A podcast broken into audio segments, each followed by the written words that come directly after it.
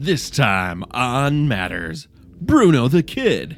The return of Bruno. I fucking hate you guys. All this and more on this exciting episode of Matters.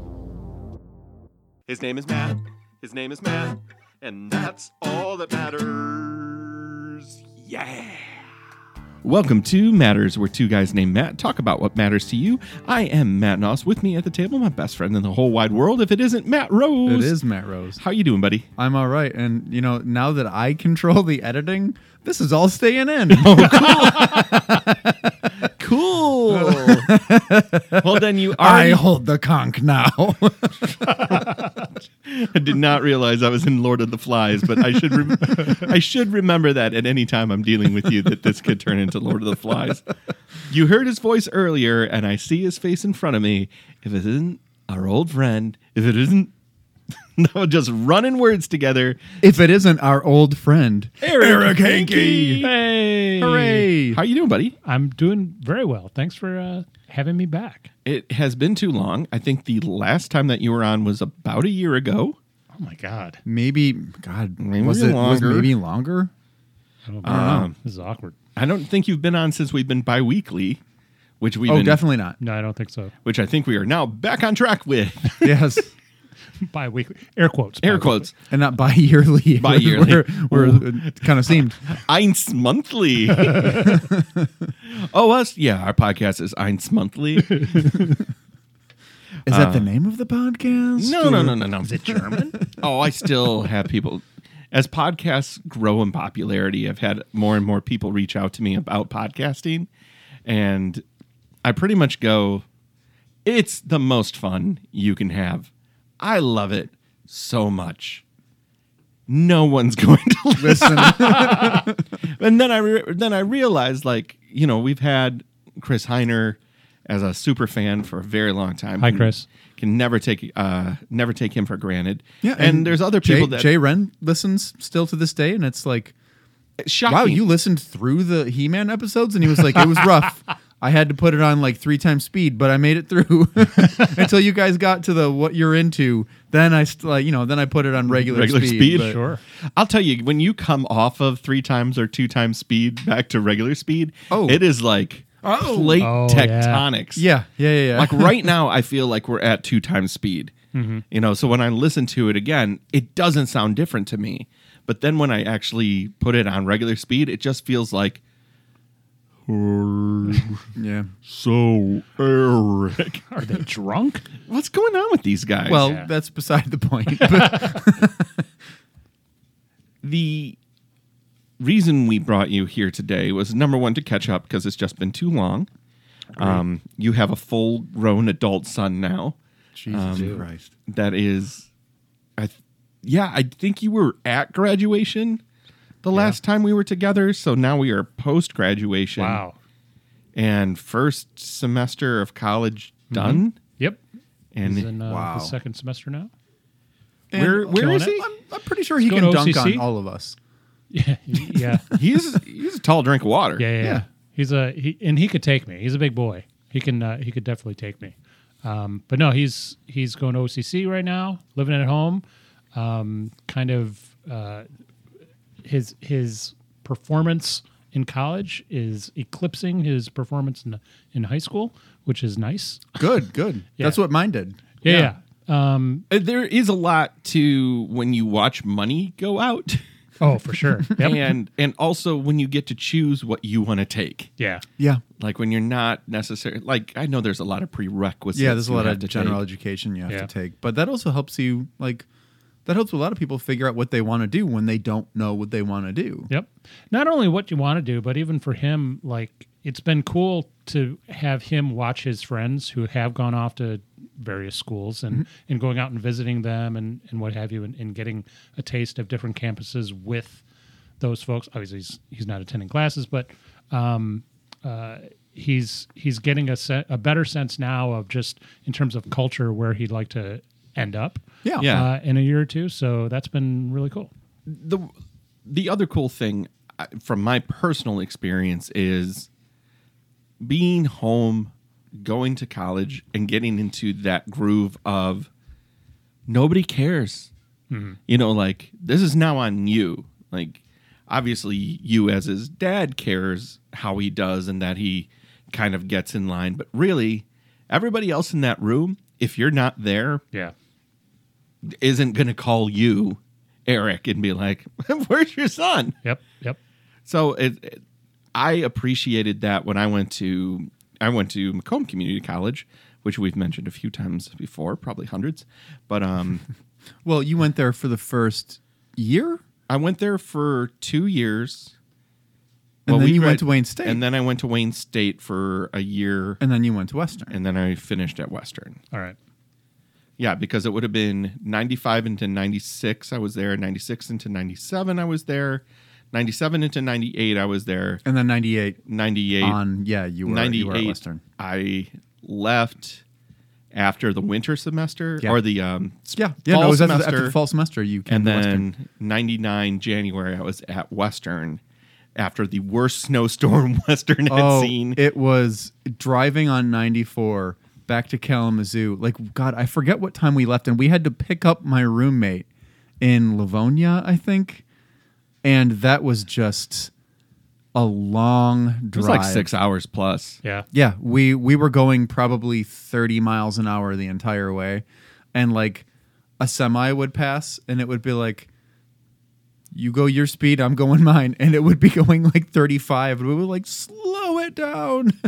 And Kalamazoo doesn't really get off the hook from like lake effect snow. oh no, No. they get lake effects. yeah. now. I've Yeah. and it is terrible. I, I worked in Kalamazoo for six, seven months, something like that. Um, at this, it's not too interesting, but uh, I commuted back. I didn't commute back and forth, but on weekends I would come home. Yeah. Right. and um, so I got very used to that that trek on uh, ninety four. Yeah.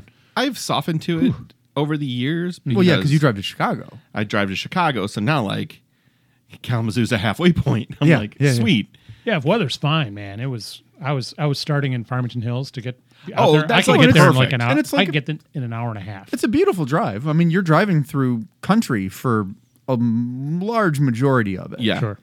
Yeah, it's a pretty easy drive. The way that we used to go was kind of crazy, but it was like when you're in Shelby Township, you're Oh, when we would take 69? yeah, Yeah. We would go north to go west Oh, because either way you went it, either way you went it. yep. Um, no, but if you got on 94 in the city, you're doing 55. If you go 690, 69. if you go 696, it's still going to take you 40 minutes to get to 696 from Shelby Township. So we were like, we can get to 75 faster near Auburn Hills and then just go to 69. And nobody takes that way. Yeah. For your listeners in Guam, do you think this is kind of like, you know, the the Californians? Um, yes. yeah, he absolutely. takes a Pulvita. LA. we. Then let me finish my thought for. Um, Yeah, he had he had to go over the rest of the way that we got to school. Yeah, yeah, no, yeah. yeah, I have Take to- 131. and then you would get on 94. Right. And then you would get off into Kalamazoo, Westnet. oh, No, I'm sorry. Anyway, no, I, I benefited from going to McCu- community college. McCunity?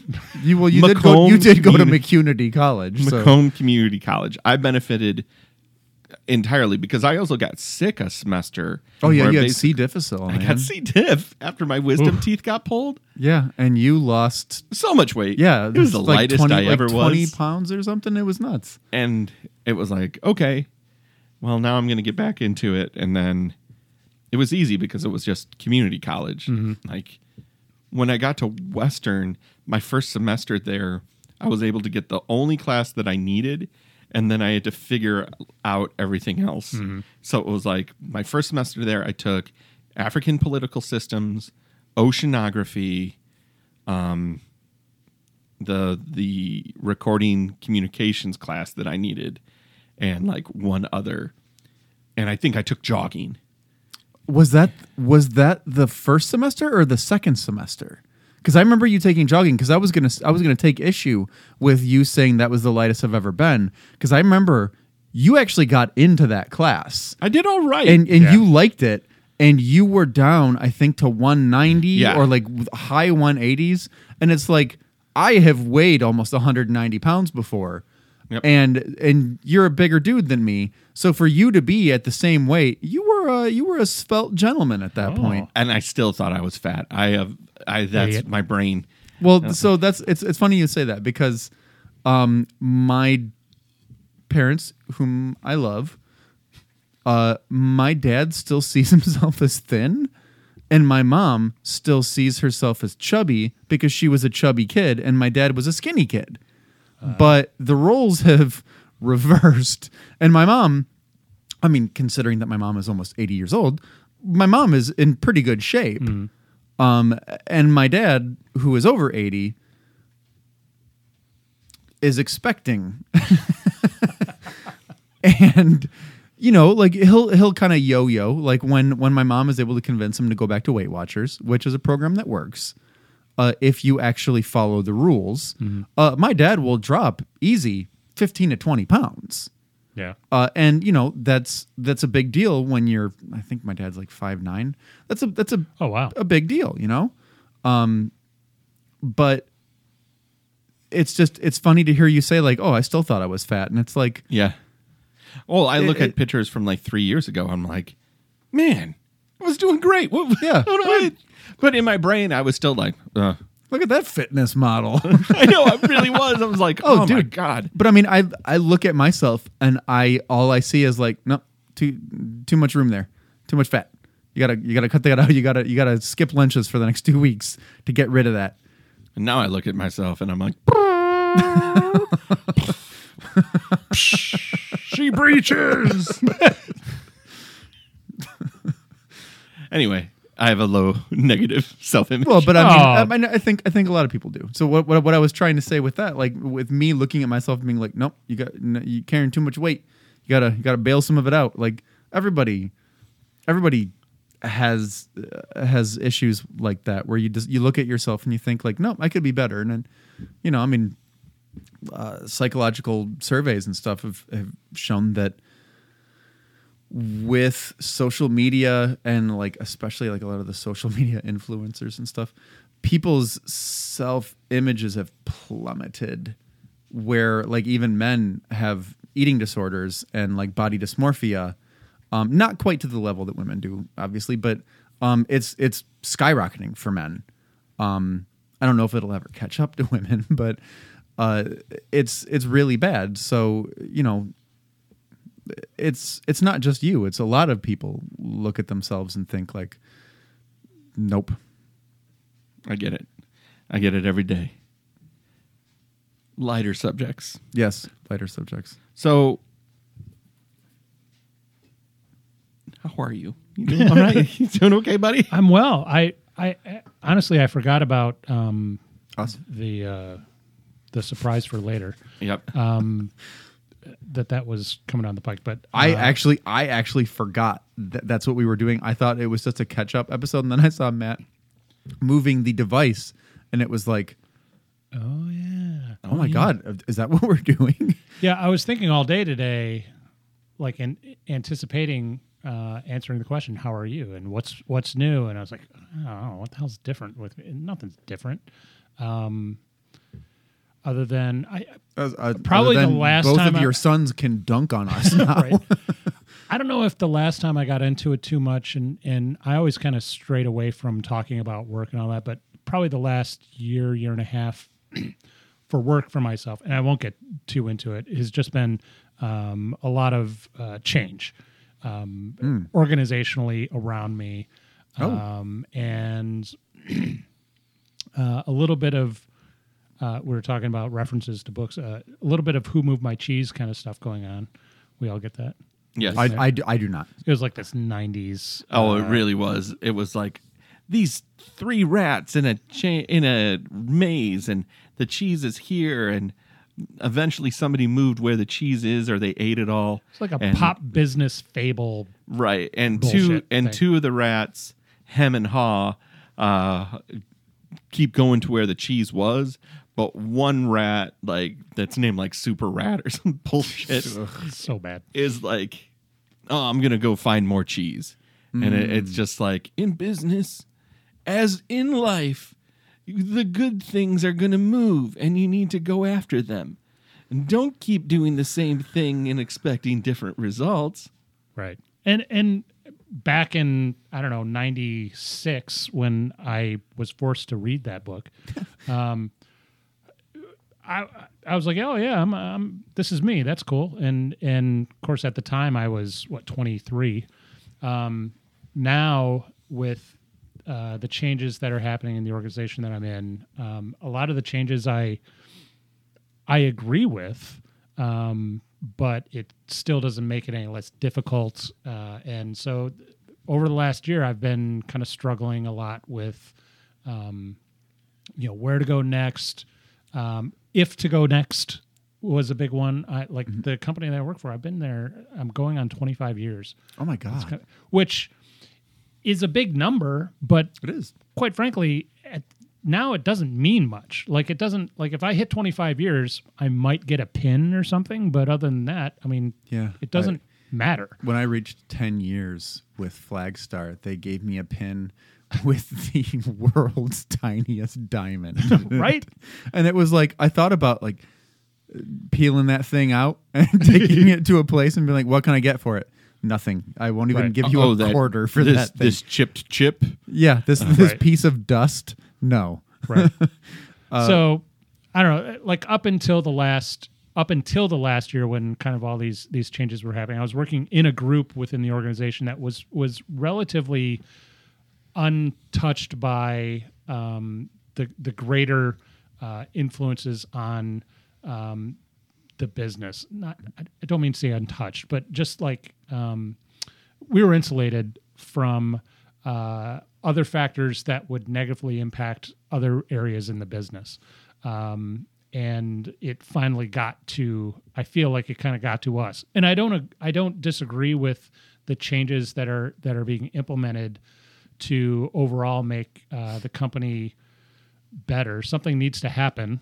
Um, and and on paper, I don't disagree with any of it. Um, it's just uh, like I said, it's just been a challenge, and and where I fit within all of that, it's you know, do I do I stick with it to see if we can actually right the ship, or do I you know worry about my family and and myself and and and kind of See if you can get out now Yeah. while the getting might be good. Exactly. But the last successful uh, interview that I've had was 24 and a half years ago, you know? So, uh, and I've had interviews since, um, not to say that they weren't successful, but um, I've gone through a lot of rounds of a lot of different, you know, interviews with, with companies um, over the years, and they haven't been the perfect fits. And I haven't necessarily been looking to, I haven't been committed to to really um, kind of jump, so I wasn't pushing that hard, and I have I have difficulty uh, like compartmentalizing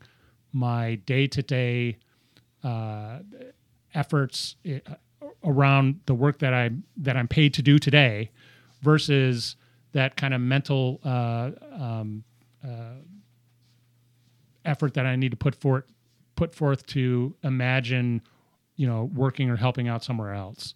Um, I can't be. Uh, I I have difficulty during the day worrying about um, what I might be doing somewhere else when I'm really dedicated during the day to what I'm doing. You know, I don't know if that makes sense at all, but No, it it- does, and it. I have been going through a similar thing. My thoughts on my own, uh, where I moved teams in August. Uh, not by choice. My manager that I had got moved to a completely different role that they still haven't told us about. Um, so I got moved to a team where half of it is in another state and half of it is here. And we also found out that all the projects that I have been working on are going to get transferred to a completely different team. And I am not going to be over those projects anymore. And it's like, oh, uh, what am I going to work on? Oh, we'll find stuff for you. I don't like that answer. I don't like that answer at all. Sure. Uh, and then because I am technically in a different part of the company, I'm not in the same like AD groups as them, and I'm not in the same level of access. I'm on a different Windows build than them, and it's like I when I try to do the same things you guys do, I can't do it, and it it makes it really difficult. And I've really been struggling the past month and a half um, at work because now I'm actually on a project that is doing stuff I don't know how to do. And w- sometimes it's because of those previously mentioned things that I can't do it. And it's really frustrating because it's like, I, I- should be able to do these things and I can't because of, you know, the firewall or whatever. Mm-hmm. And then once I we actually get those things ironed out, then it's just, well, I just don't know how to do this. And the things I'm being asked to do, there's no examples of of how to do it. So you have to just know how to do it, and I don't. And there's nothing to lead me to the point. You know, there's no breadcrumb trail to take me to where I need to be. And I'm used to knowing how to do everything I need to do or inventing a way to do it. And now I just don't have a clue. And it is supremely frustrating. And it makes me really worried about jumping ship because it's like, am I jumping into an open ocean? Right. Am I jumping to a not as sturdy vessel, or am I making a wise decision and jumping to a better vessel? And you know, it's just me, so it is very much sink or swim. Yeah. And you know, with with other things on the horizon, uh, for me personally, uh, you know, I don't want to jump ship and then suddenly get a pink slip, but I also don't want to get a pink slip at my current job. Um, and you know, as soon as I can't do something, that is exactly where my mind goes: is oh well, I'm fired, and I should just start cleaning my desk out. You know, knowing how long my company takes to get rid of people, it's like, you know, you could duke on a desk and it would be like, oh, what did you have for lunch, man? Hey. Uh, yeah, like really got to not do that again. Yeah, please, please don't. If you do it again, we will ask you much more harshly not to do it again. But no, it's uh, you know, I just it's because I've been fired before and it was a traumatic experience for me. I as soon as I am not able to do what I always do, that's immediately where my brain goes is, oh, well, you should just start filling out your unemployment paperwork now, you dumb, you know, you dumb idiot. And so it's, you know, it's really difficult for me and it's difficult to explain to other people my thought process because it doesn't really make sense to everybody else. Uh, it's just you know, I was trying to explain to my girlfriend earlier earlier tonight, and she was doing what a girl what a good girlfriend would do, and it's like, no, you'll figure it out. You'll do great. You're you're gonna you're you're smart. You're gonna do this, and it's like, I appreciate everything you're saying. You're wonderful, but I don't feel like that right now and so hearing it is only more frustrating for me Oh, that man. people that people are like you can do it you're really great you'll you'll figure it out and it's like no but i'm not figuring it out and this just puts more pressure on me and makes me feel like more of an idiot Can I can I offer just a, a little bit? Just one, I totally sympathize with with what you're saying, and the only thing that keeps coming to mind for me is isn't anxiety stupid? oh it is it, and i But you know, it's so fucking real. Yeah, it and, is. And all I would say, just for me, you know, the the sympathizing with your situation, for me, everything that I just said. I guess the the button on all that is is I've for the last year or so, year and a half, whatever, it's just been this constant self doubt, anxiety kind of thing. Mm-hmm. In literally like the last two three weeks, there's again through a lot of these changes that have have happened, I've started to slip back into oh wait a minute, if I just if I do me right and I and I just do what I know I do best that value is going to show for other people, uh, show to other people. It's going to make me feel better. Um, I can sit around stressing out about can I do all these things that I'm not exactly sure how to do, or um, can I, or should I just, you know, burn those calories on the things that I know that I can do and throw out the self doubt stuff. And I've been testing that a little lately, and I've been actually kind of feeling better about about things. Not that good. that all r- relates back to you, but No, and it, just it, the it, it does a little bit. getting a little separation from that anxiety for a 2nd Mm-hmm. and then realizing that oh wait a minute i know what the fuck i'm doing you know and and like you were saying used to be you just figure it out well like your girlfriend said eh, you'll figure it out right I it's I guess the thing that's most frustrating is with the stuff that I'm working on now, I don't even know what questions to ask because I'm so out of my depth. Hmm. And that is one of the things that's most frustrating to me is not knowing the questions to ask and not knowing what I should even be researching. And so right uh, you know, I feel good that I've gotten as much working as I have, but like I I delivered one app a couple weeks ago that works. I know it works because when I look at it in the workbench on the server, it performs exactly how it's supposed to. But when we try to add it to a page, it blows up and and the the site's like no you can't add this to the page. And we have no idea why that's happening. And so uh, someone was asking me a bunch of questions today about the app which made me think they were trying to replicate what I did. And if they have to do that that's going to make me look terrible. Because it's like oh well but I got it to work in 5 minutes. Well you already had a working code example for one but also mm-hmm. you know I, I really would prefer that everything just worked the way it's supposed to.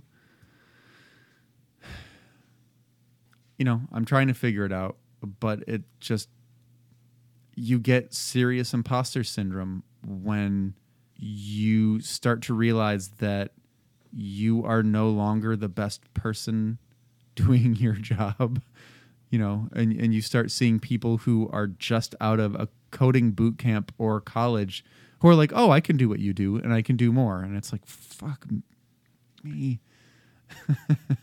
I hear you i hear is this the the lighter subject Yeah, that you were yeah. Well, okay cool cool cool. Exactly what I was going for. Like sorry.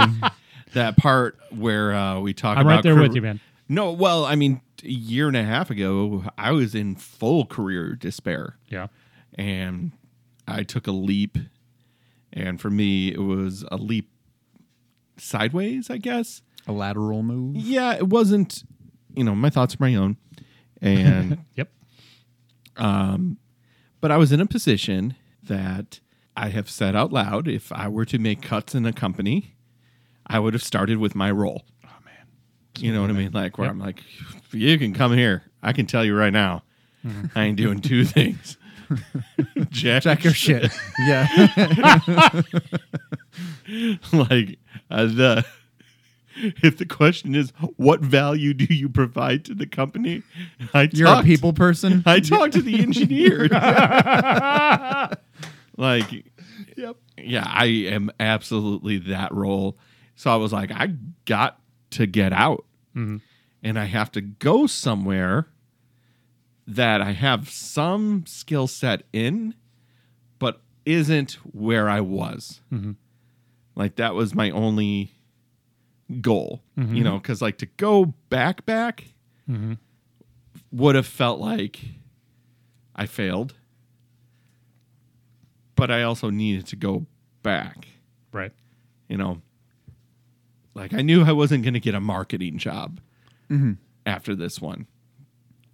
So I was like, okay, no problem. So then I, I found a role that was a little bit closer to the sale, as they might say, uh-huh a little bit more of the support of sales. And- which is extremely important for a company such as ours yeah Correct. And fully out of my depth for a long time, didn't know anything. Whereas, like, if I would have gone back to what I knew, um, I would have been probably really bored hmm and probably wouldn't have been a great employee. But this was a much better move for me. And I've learned a lot. And what I've learned is nobody wants to do this. yeah um, which breeds complacency. But I've actually kind of been like, well, I have watched my old leadership grow into further leadership positions, Mhm. and I know what they do. So I'm like, hey, everybody, gather around me. I know how to weather this storm. Yeah. and I'm like, I'm truly like leading my team and doing, not leading, leading's a little full heart, but like blowhardy of me, but being like, we got to do this now mm-hmm. because nobody cares what the hell we're doing, but eventually they're going to. Oh man, mm-hmm. Amen. Like, I get it. I get it. Start start building worth for your team. is what- Exact- yeah. exactly, Yeah, yeah, yeah. like- no, I, I get it. I get it. you know, like a big piece for us is cases. You know, like nobody's looking at our aged cases. We got to look at them now. You know, like last year we saved this much money, but this year we've got to prove that we're able to, you know, serve our clients. So I'm just like, if we got anything, close them. And it's a lot of like, you know, because it's like a vendor of a vendor relationship. Mm-hmm. So uh, there's a lot of like, hey, can you tell the guy to tell the guy to do this for us, please? Right. Which I'm kind of used to anyway, so it's not Uh-huh. it's not a big deal. But In a company as large as ours, yeah, you, Yeah. you just have to kind of get used to that kind of thing. Right. and then my problem is follow up. I'm not the best on follow up. You know, I'm kind of like, it's it's like if you write me, if you write me and I write you back, I can write you back for an hour and a half. Mm-hmm. If I write you, if you write me and I see your message and I don't respond right away, you know, Matt knows. Like, you'll you'll be like, "Hey, actually need an answer to this." And I'll be like, Yeah. sorry, I'm an idiot." that is one area that I don't think I have much of a problem where I I've been very good the past couple years in not hounding people right away of you give them slack you let them reply on their own time and if it starts impacting you you you go back and you hit them again. And if they don't get back to you again that's when you might be CCing people on emails, hmm. or that's when you might be phone like making phone calls and saying, "Hey, need it now." Like I had to do that today, but I did it in a very polite way, and I got my answer immediately, and it was like, "Thanks, dude, awesome, great job." yeah, I really need this, man. I'm sorry, I can't Yeah, wait yeah. anymore. Do you guys use phones? I'll tell you what. In our organization, it's kind of a last line of defense. Right. yeah. But like, if you actually get somebody on the phone, Right. they're they're like, "Oh shit, yeah, oh yeah, mm-hmm. okay." Yeah, I mean, honestly, the people I'm on the phone the most with are help desk. Uh, But you know, that's when it's like, oh, hey, dude, for some reason my account's locked. Oh, okay, I'll unlock it. Thanks, dude. Hold music. Unlocked. Oh, man. Summer 01. You guys, Capital I know. I know, like all the music to the WebEx Hold music. Oh yeah, Well, That's there is jam. there's a song on there, and I think I've sang this to you. Like I used to dial in on my morning drive, and I would be in the waiting room. And there's one that goes do do do do do do. Doodly do do do do yeah. doodly do do do do do. so there was a place on Eight Mile right before seventy five uh, called Aunt. I can't remember the name, but it was like Aunt Rima's Hot Food. Let's just call it Aunt Rima's Hot Food. So I would just be driving and I'd just be like, Aunt Rima's Hot Food, Aunt Rima's Hot Food, Aunt Rima's Hot Hot Food. That's awesome. love, love it. So let's get down to it, boppers. I think we should. Uh, the first episode of the year, I had mentioned that I made a purchase. you did. The purchase is good old Bruce Willis. the return of Bruno. That is beautiful. And I started to play a little bit of it from Spotify, and Matt was like, "No, stop it. Eric has to be here." Yes, Aw. he, he does. Aw. And I was like, well, then we need to make this happen. So I have in my hand an original copy of Motown Records, mm-hmm. The Return of Bruno, Bruce Willis, with hype sticker. Hype sticker reading See Bruce Willis, The Return of Bruno, TV special only on HBO. Yeah. and I'm like, that shit. that is insane. It is insane. Bruce Willis has always been a star in my mind because I kind of, by the time I knew what TV stars were, Moonlighting was kind of a hit. Yeah, it mm-hmm. was. And then, you know, Die Hard happened and it was like, he's the biggest star in the world. Right. now, you didn't say you didn't say yet, did you? This this had to be like 150 bucks, right? Funny you should ask. Yeah, not much. I got this from the Detroit Record Club, the brand new store on Woodward in 12 Mile. Oh, um, beautiful place if you've not been I and have you not. and you want to play a record um, a little bit more curated which i like Oh. that's a record store i go into and i'm like what are you guys listening to that's interesting and they'll come up with like two or three things and they're have like you heard of Bruce Willis? well i was go- just going through their pile of new arrivals and i saw this and the price tag of $10 and i was like and i was like it will be mine Did, so did you laugh as soon as you saw it? oh, I picked it out of the bin the moment I, I was like, this is mine. I am not missing this. yeah. This has to come in. We have made so many Seagram's Golden Wine, Wine Cooler Coolers jokes, on jokes. this Yeah. show Oh, that I had to pick this up. Oh. So on the front, you have a smiling. Smirking. Smirking. Smirking Yep. Bruce Willis. He, He is his, so proud of himself. his eye is Oh, cocked. God. He's in a black t-shirt and he's giving you a look like I'm back, baby.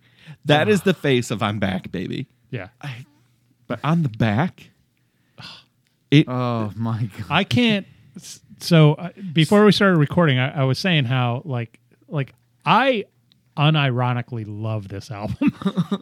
so the thing is this hit you when?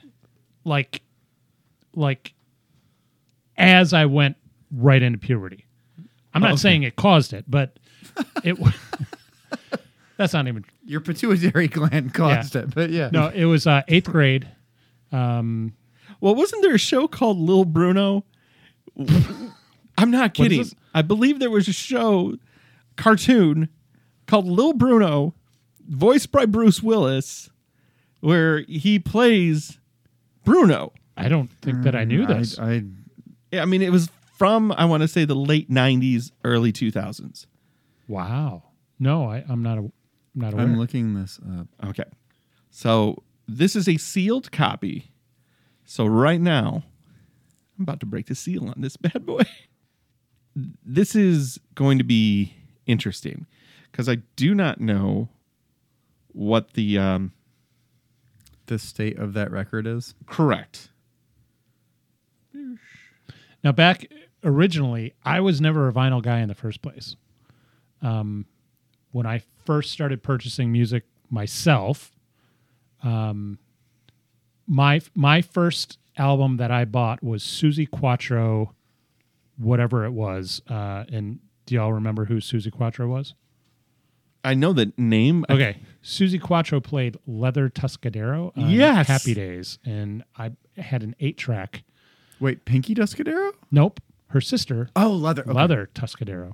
Um, oh, what are you doing? No, I, I found it. Yeah. Is that Lil I Bruno? found the intro. oh, buddy. Oh man, Bruno, the kid, the adventure begins. No time for kids games. No time for girls. Helping the good guys. Saving the world.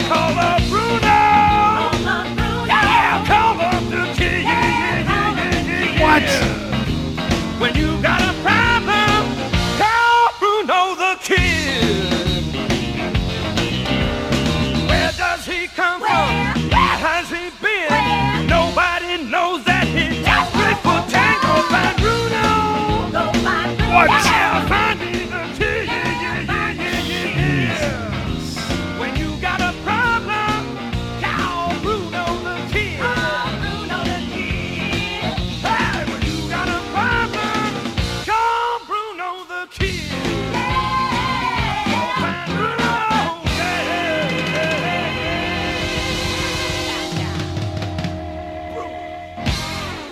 Matter should watch every episode of Bruno the Kid. No, No, you No, don't want to do that. no, that sounds like what was that podcast? Matt, worst idea ever. Worst idea of all time. yeah, yeah. yeah, yeah. All right, but we do need to hear a little bit of Bruno the voice. I'm out. It's fun being someone new for a change. Bruno, pretending to be someone you're not can get you into a lot of trouble. You think? It really is Bruce Willis. Wow. That's- What what year is this? I'm going late '90s. 1996. What did I say? You said late 90s. Yeah, Yeah. so that's I So, mean that's that's rounding. like mid that's like mid 90s, Rounding. but you know, Rounding. I mean it's not early 90s, so I I I accept that I was wrong on that, All right. but All right. So what's Still, going though- on with that corner on that uh on what is that? Oh, the dog insert? eared? What is that called? Okay, so this is the um oh The this sleeve. Yeah, sleeve. this is the record sleeve. Well, what's the the outside? The jacket. The jacket, then the sleeve, then the vinyl. Okay. Correct. That So- picture was not in the cassette. So the one where it looks like he's drunk and he fell down. Yep. well you mentioned that this picture also wasn't on the cassette. No, that one was, but it's not on the CD that I ended up purchasing on uh, Amazon a couple years ago oh when man. when you know I pay for Apple Music, and for the longest time, Return of Bruno was not on Apple wasn't. Music. Wow, imagine that. And then when I tripped over it, I remember you know saying essentially, "Hey, Internet, you've let me down for not announcing the fact that this is now on Apple Music." Uh, but yeah, in in that uh, interim period, I had ordered a a, a physical CD of it was a some sort of a, a like a almost like a criterion of of Bruce Willis's entire catalog in one.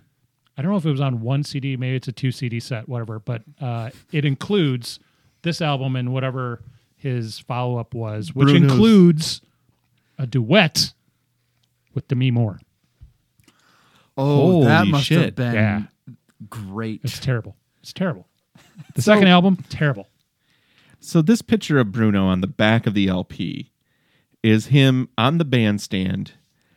He's uh He's bent got over a mic little bit. Yeah, he's got the mic stand. He's Uh, kind of trying to do that Freddie Mercury yeah. a hand, like using the mic stand, but the bottom of the mic stand's the highest point it can be in the air. And inside on the on the sleeve, we get to see. What happened when he lost balance? Now, there's a couple things about the way uh, Bruce Willis is dressed here.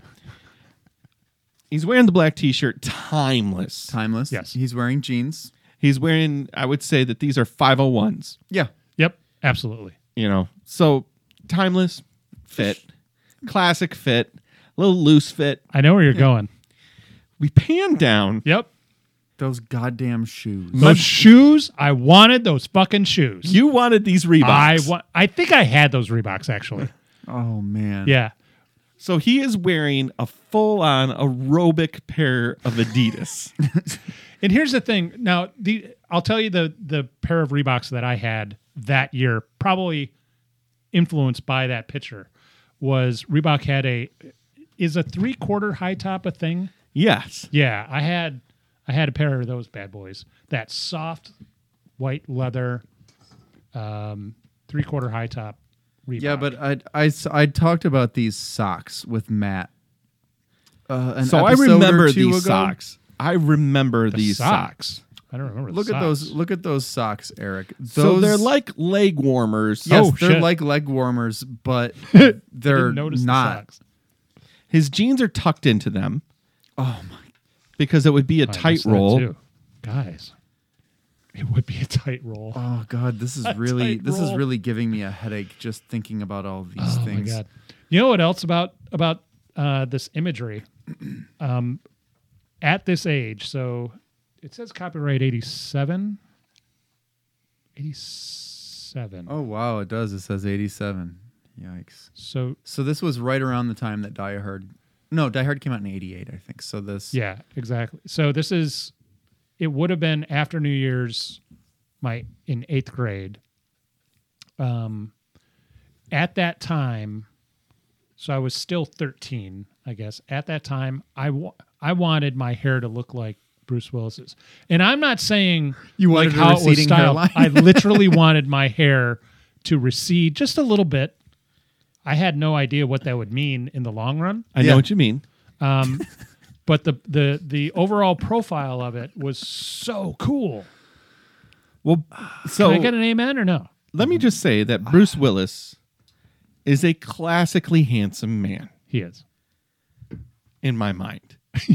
he's a very Oh, sure he is. Yeah, he's working class handsome. sure. Okay. He's kind of like a tough guy handsome. Hmm. Because he's not a pretty boy by any stretch of the imagination. No. He's not going to star in, you know, Little Lord Fauntleroy or anything like It's that. like the kind of guy you go into a dive bar and you see him sitting there sipping a Seagram's Golden Wine Cooler. You walk in right about to get beat up by some bikers. you walk in and you see a guy sitting at the end of the bar, and next to him, some shit is going down. Somebody ain't treating their lady right, or two guys are about to get into it. And you you see a wry smile right on the corner of that that lip, and he goes, "Fellas, looks like this one could be solved by Mister Seagrams." Seagrams, golden wine cooler. Seagram's Golden Wine Coolers. It's wet and it's dry. Golden wine coolers. My, my, my, my. you I'm know very- it better than I do. I love you Your both. daughter. Sorry. You're both. Here is song one, track one, coming right up from Coming Bruce right Willis. up. Sorry. I won't. Return of Bruno. There is a mild warp in the record. A mild one? I can see that thing bouncing up and down. Hit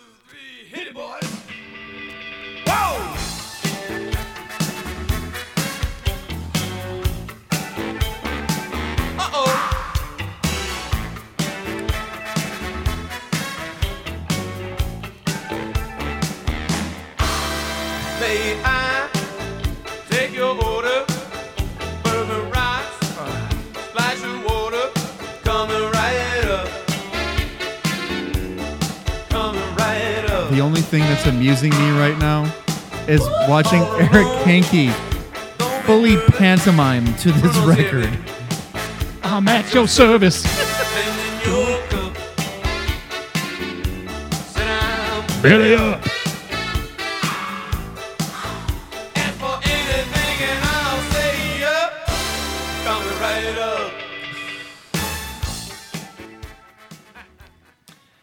That's a powerful track. I'm going to put it out there right now. Um, not necessarily a hot open, but a statement of purpose. We should do this on is, Roast uh, Coach, actually.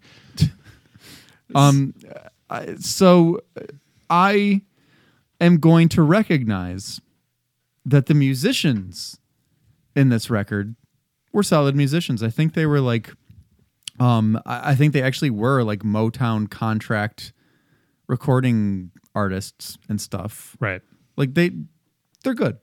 And They're and- doing a very good job as you would expect them to do. Uh, and I think they even had like the Commodores and Anita Baker on this record or some shit. uh, actually on Respect Yourself, uh, the Pointer Sisters. oh, the Pointer Sisters. yeah, that's who it was. Are on that. That'll be on the next track. But um, just today, I was listening to uh, uh, Pete Holmes. You made it weird with Huey Lewis on it, and this I did not realize Huey Oh, yeah. Lewis is battling cancer hardcore. not cancer. Uh, well, maybe maybe he is, but no, he has he has some um, uh, affliction that is causing deafness. for Yeah, him, and he's I- working through it. N- Now, mind you, I don't recall on the the episode, Maybe that's what it cancer- was. Yeah, but still, it's like you know, okay, I don't want to draw p- parallels to leapt- Mozart, I, but I leapt to cancer. So Right. So anyway, just hearing that today, and I was thinking about Huey Lewis, and in this same time frame, I was huge into Huey Lewis and that Tower of Power sound. Right.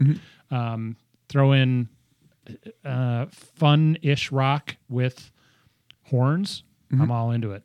Um, on this one, what I find interesting, and I heard it on on, on what you played so far. There's live horns, but there's also synthesized There's horns. Yeah. way big synth horns. Yeah, Which- I don't know why you would do that. I don't know how I feel about it, but um, the production value on a lot of like the under the boardwalk on well, we'll get to we'll get to it. But this actual truck, can you can you get kind of like to the last verse of Sure. this? Of coming right up. Yeah, Yeah, I think that's easy on vinyl, right? it'll probably be right about here.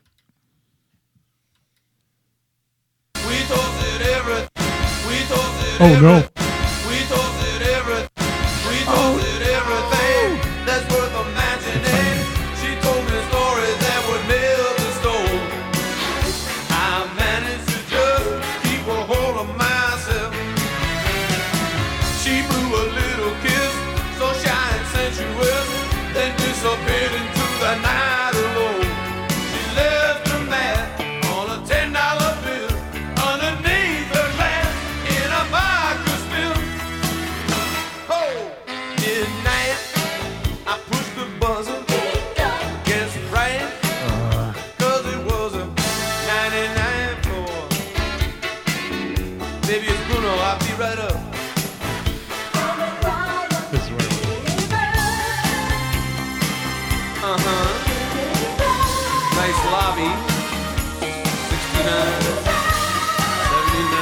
guys. He said sixty nine.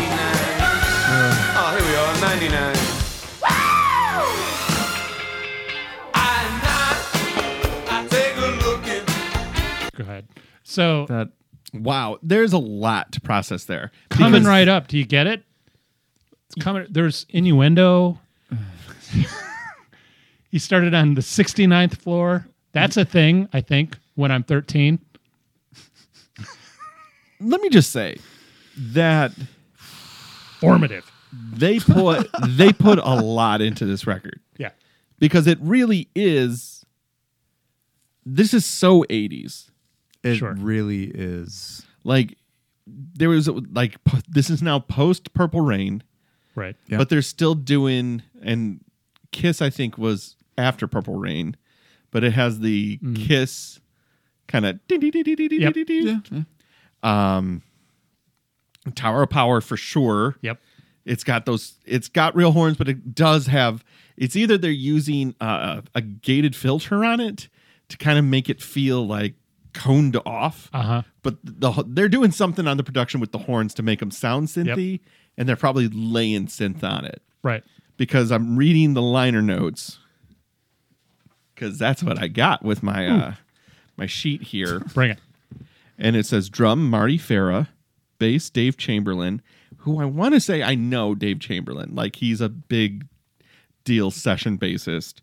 Guitars Danny Grenier, Dwayne Skakwa, keyboards Steve Toma, Alan Pasqua, saxophones Chris Mostert, Greg Smith, trumpets Jerry Hey, Gary Grant, percussion Michael Fisher, background vocals Siedah Garrett and Lynn Davis.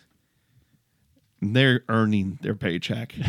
Coming up. They, they all did a fine And job. it's a story song. Eric. I. I will not apologize. You don't have to You don't have to. apologize. But I won't repo- I won't repologize for our next song, Respect Yourself. This that was, a the hell single. of a needle drop. That was fantastic. That was the best good, needle Matt. drop I've ever Very- done. That was very good. So this was the big single.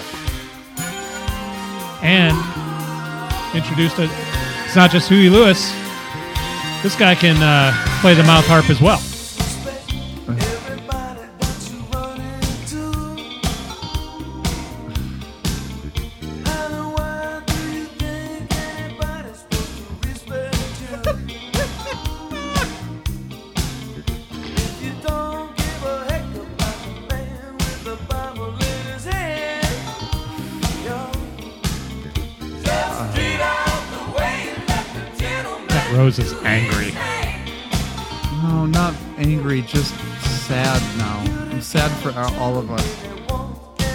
Sad for you because this is one of my favorite records.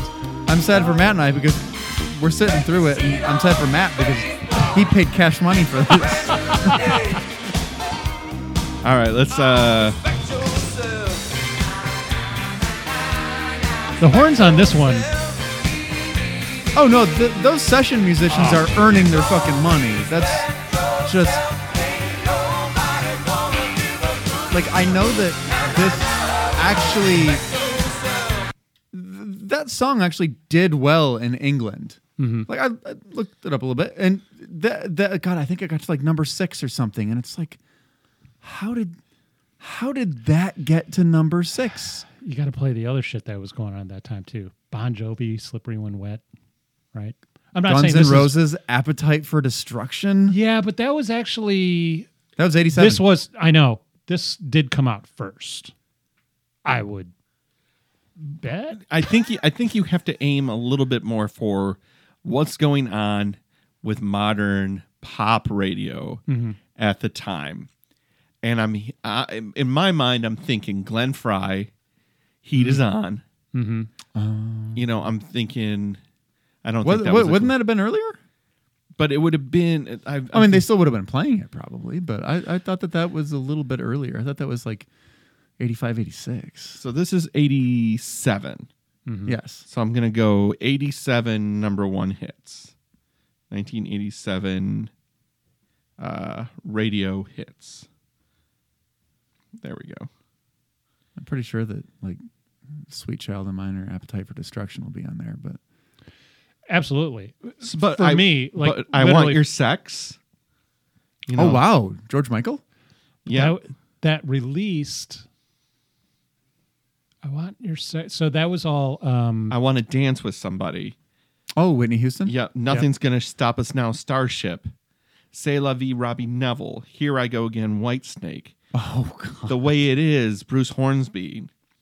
Um, Shakedown, Bob Seger. I thought right. so. Yeah, This yeah, is all um, uh, Beverly Hills Cop two Every, stuff. Everybody have fun tonight, Wang Chung. Oh, wow. This is really in the pocket. That the, definitely with the Wang Chung. Yeah. Like I, I, the play makes a lot more sense now in that context because he's leaning into it. And by the way, we have to understand why he wrote Mystery Bruno because I don't know why he. well, you got to watch the Your HBO special. Pale mystery. br- God damn everything. you know, I would look on HBO uh, Go for it, but it's not would- there. No, no, oh no. yeah, no. I, But I- it, the I whole mean, thing's they- on YouTube.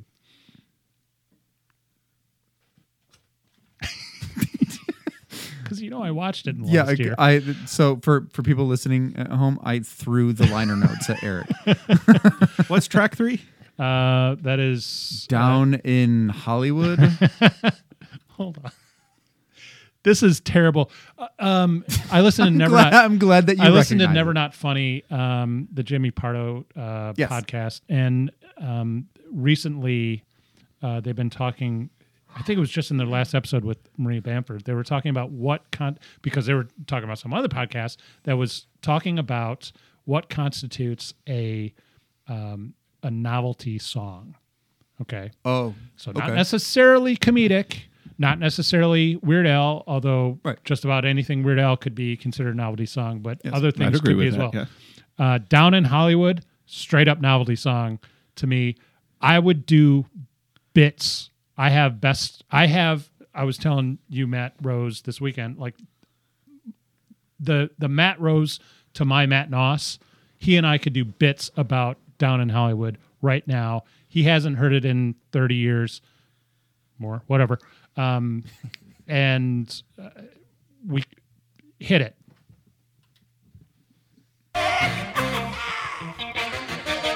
I gotta clean, get a cleaner drop than that. But still the horns. Oh yeah, there.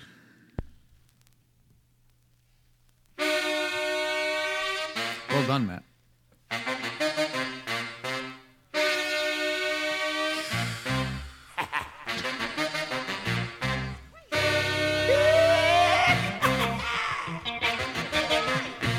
Again, I'm taking you to Ferris Bueller. Has a song on the soundtrack that uses a similar horn motif. I don't like this, by the way. Let me. It's fine. It's fine. Let me be blunt about it, but the cultural context is making a lot more sense. Yeah. and this is I can acknowledge listening to it with with other adults now. The last time I listened to it with anybody else, they were 13 as well.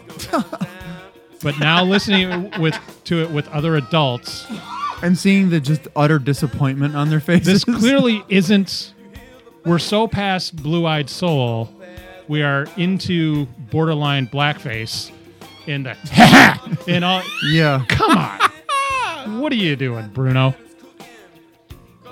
there I really do think it speaks to the salesmanship of Bruce Willis. That he was able to sell them on this entire record being on Motown. I mean, he wasn't even at the he wasn't even at the star level that Eddie Murphy was when he recorded. right right now uh, another thing that i was i was thinking when you're going through the 87 i'm curious when because again 13 year old eric this was a genre i started to buy into which was wait a minute i look up to this guy on tv sure i'll listen to don johnson's heartbeat right what year was that Uh, I'll was that find it. 86? Was that 86?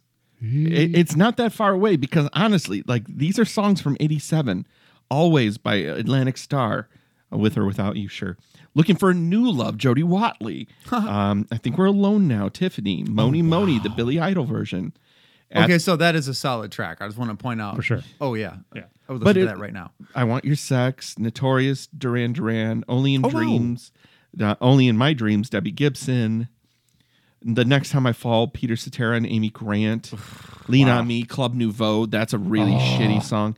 Um, but like, wait wait let's do that again say lean on me i'll do my reaction you do yours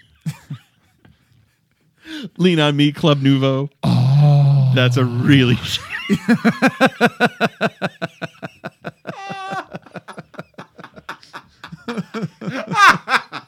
not apologizing.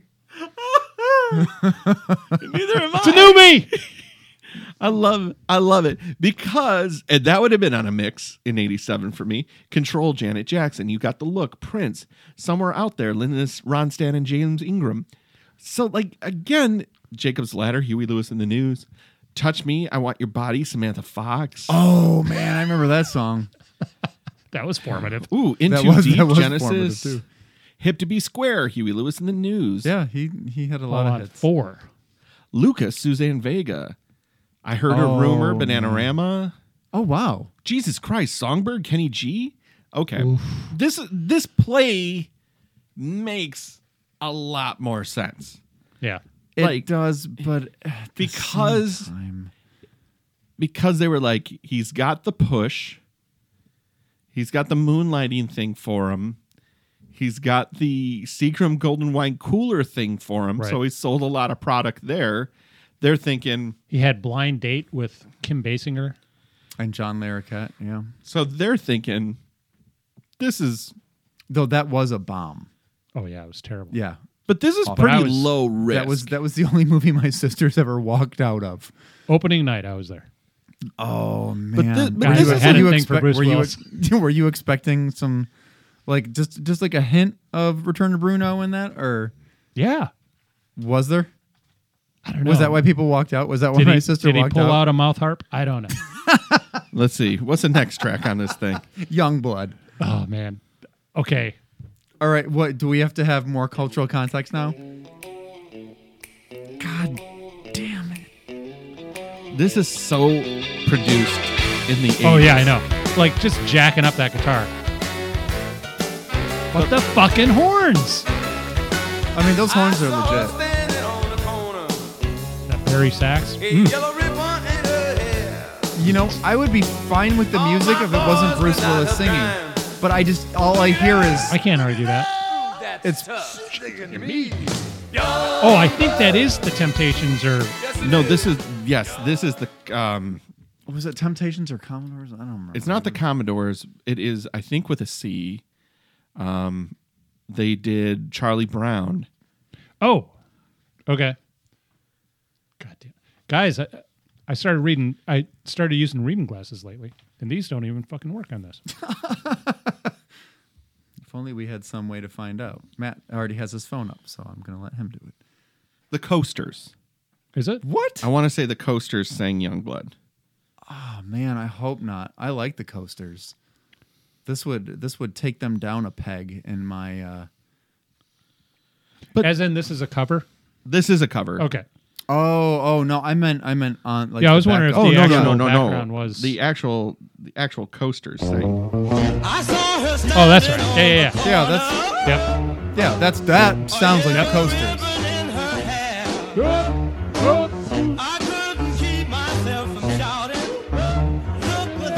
Look at that. Look at that. Look at that. It's a great song. But that's Leiber and Stoller. And they wrote like a trillion songs for those doo wop groups. Love it. There is a whole there's a whole show about Leiber and Stoller Oh, that really? was on Broadway. Oh wow! And yeah, and it's like all of those songs.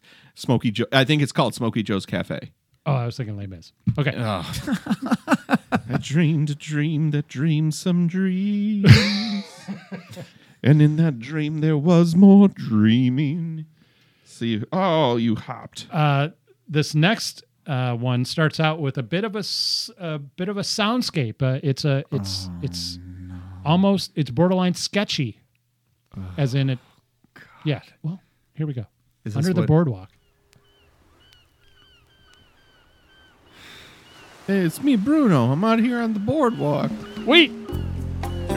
Hey, Bruno. Hey, what's up, You hanging out down here with us under the boardwalk? Let's throw down. Oh, when the sun beats down and melts the tar up Hey, Bruno. This is an angel dust factor. Let's kick ass. All right. get so high, wish your tired All right. All right. Yeah. I know what under the boardwalk sound like. That is side, Side one. A. Side A. Yeah. I, I guys, I'm gonna have to take a break. I'm we're gonna have to come back with Okay. more matters after this because I I need to I need to stretch. I need to uh I need to take a minute. I need I need to take a knee. I we'll be this back is- with this more is take- matters yeah, this- after this. this is taking it out of me, man. Always wanted something I never could get. Life's mission loves a dream, but I don't know what it is.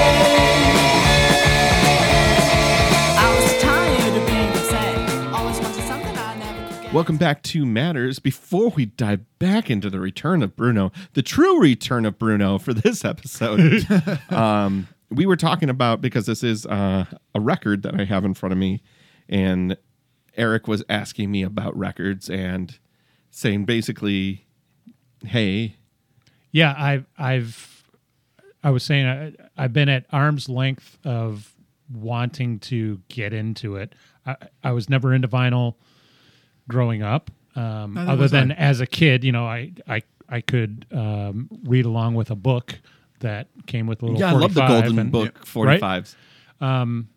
But yeah, literally, my formats were eight track and then cassette, which is crazy. I can't believe my parents were in eight track, but eight track.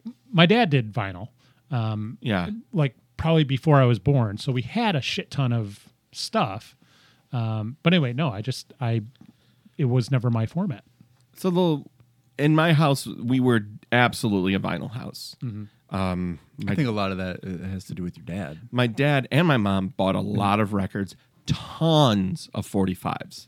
Oh wow, So we had a um, their BSR is the manufacturer of them. They were ev- Montgomery Wards to re- realistic to whatever. All used the same turntable with a very long spindle with um arm that would co- come over the top so you could stack the records. yep, yep. Um, and you they had an attachment that you could also stack 45s. So that was our jukebox. I mean, I remember being a little kid and it would be like theme from the greatest American hero into Elvira by the Oak Ridge Boys. Like and that was like the best thing in the world and I bought you know like a surgeon on 45 and like you know, because it was like 45s were dirt cheap compared to LPs. And like, I only remember getting maybe five or six LPs, but we got a ton of 45s. Were the records you remember getting in Weird Al? We got um, in 3D, Nice.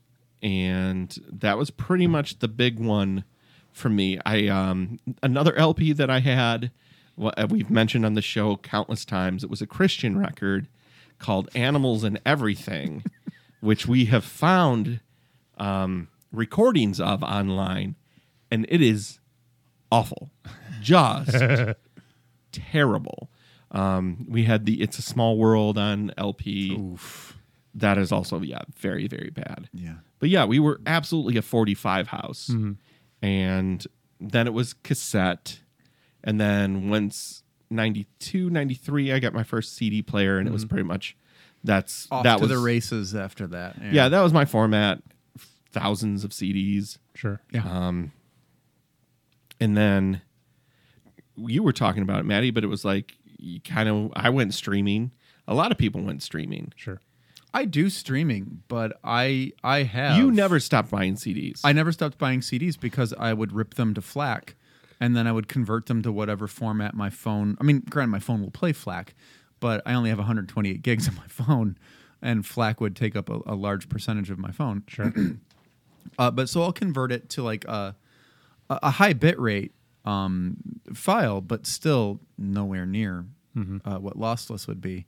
So I have a couple thousand songs on my phone, um, and so when I like before I had uh, Google Fi, I had T-Mobile, wh- whose reception was not the best, and I had a limited data plan. You know, I had like I think the first gig or first two gigs maybe uh, was 4G, and then everything after that was was uh, throttled.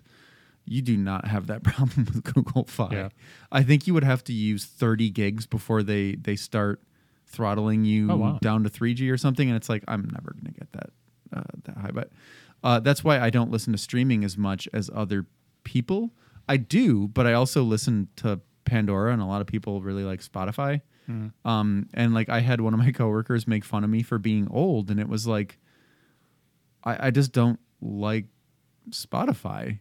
Like, uh, you know, uh, other people uh, listen to Apple Music, other people listen to YouTube music Right. and shit, and it's like whatever works for them is great. But I have stuff on Pandora that I've had for years that it you know, I truly mean- is this perfectly curated. it is. It is perfectly curated, and it's like I have been curating this for years. That's hard to This step is away That, from. this that's is my yacht rock. My yacht rock station on Pandora is untouchable. Yeah. Yeah, and and so you know I have I have like a Misfit station, a Cramps station, a Dillinger Four station, and that Cramps is exactly what I want to listen to when I'm at work, because it is just awesome enough where it's like, yep, well I'm gonna take I'm gonna take a couple minutes and I'm just gonna listen to this song, and then the rest of it is like I can work to this.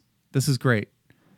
You know, where even the songs that aren't the best are still good because it'll play um like you'll get like a coasters song here or there you'll get charlie feathers you'll get um the misfits. You'll get the ramones um you know an occasional black flag here or there.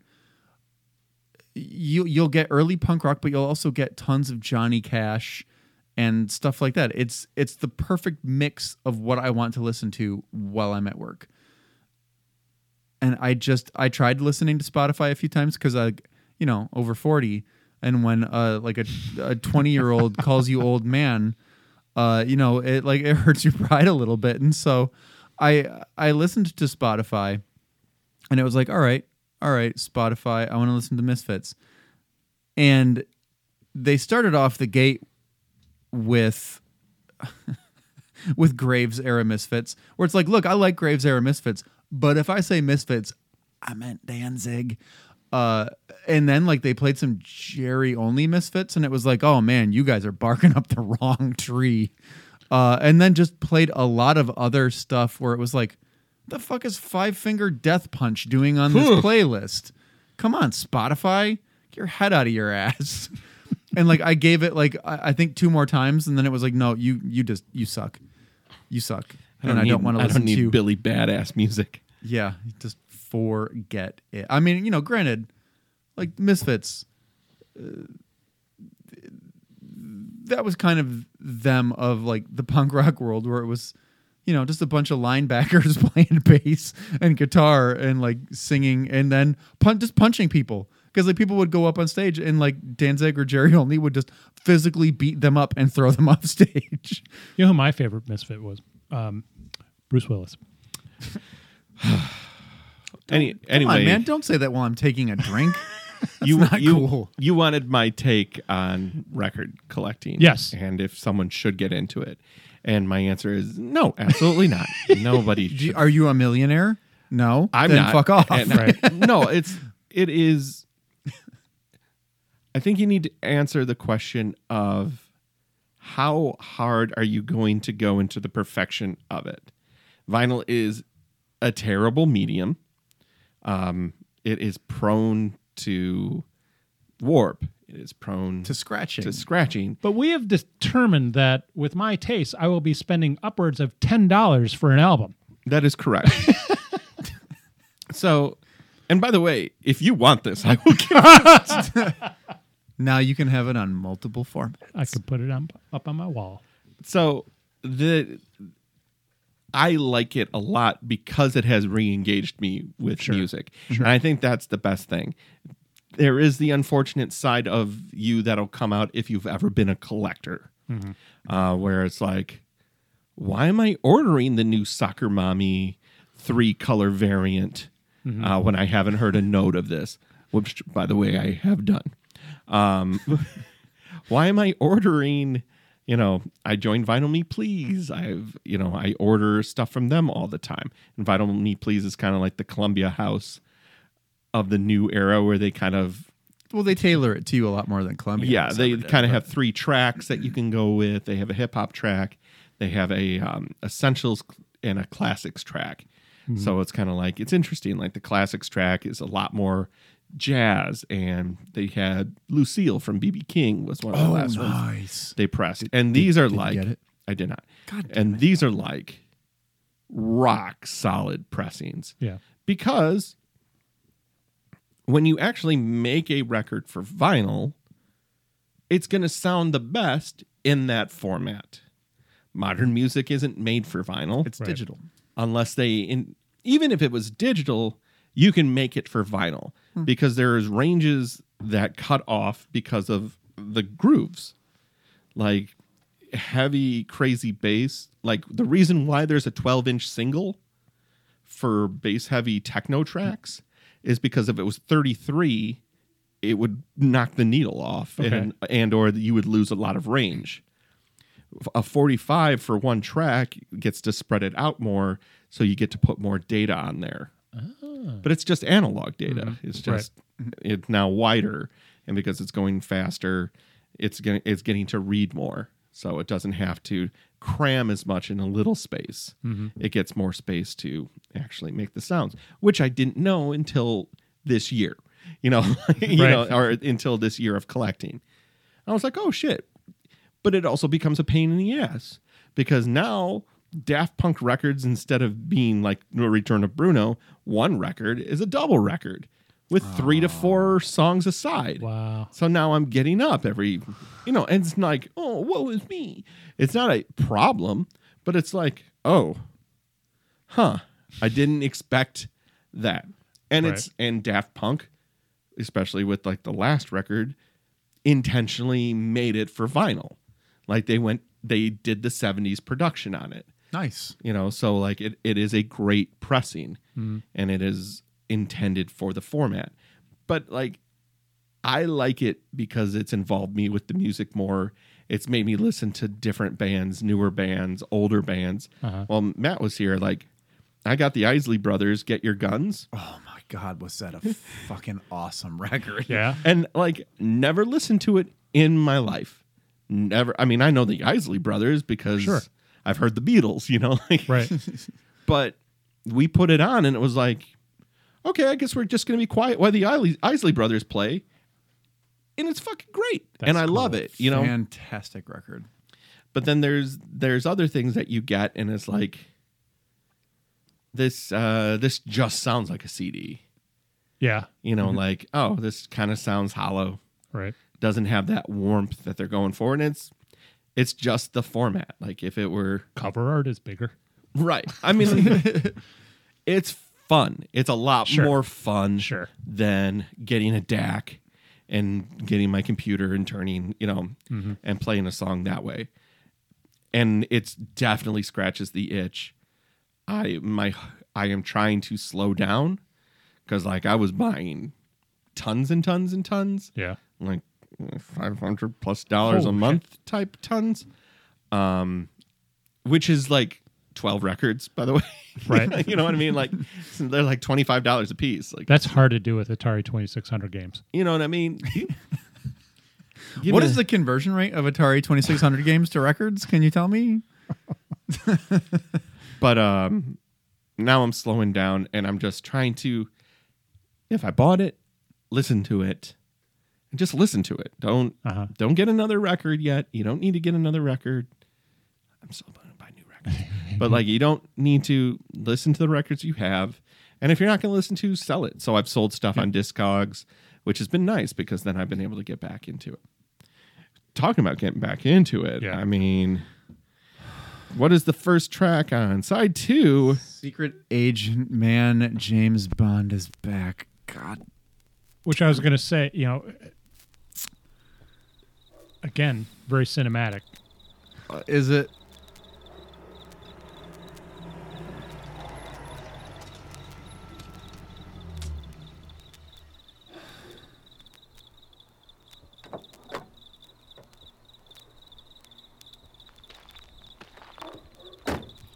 That dog. Very nice. It moved from one speaker. It's a big dog.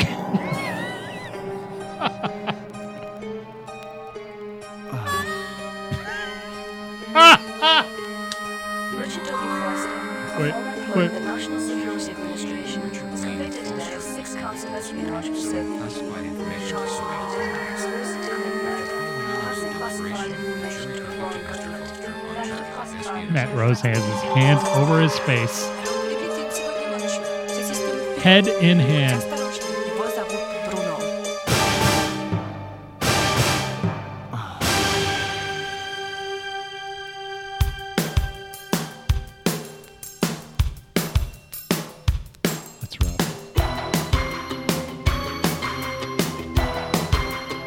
13. I don't, I know, it's not I don't care, Eric. I, know. I just I don't care. wow, this is. This could have been at the end of the Breakfast Club instead of "Don't You Forget About Me." Sure. can Can you jump to the just about the very end of this one? The, of the record, yes, I agree. Let's see where that puts us.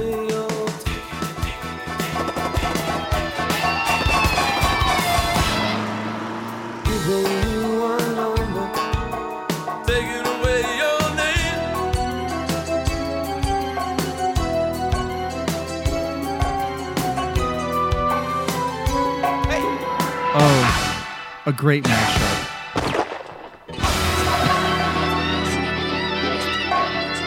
I guess we're gonna roll right into Jackpot. No, you Uh, have to say- parenthetically, Bruno's bot. Oh no, I'm s- yeah, Jackpot. Bruno's bot. It's a jam. Okay. Now. It's more of that mouth harp. Faked everybody up. That ain't right. All right.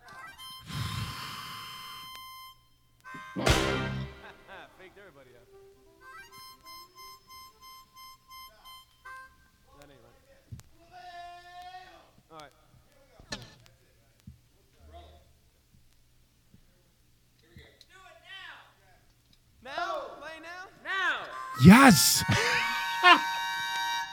Jesus.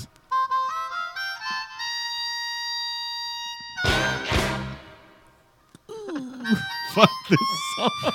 Seriously.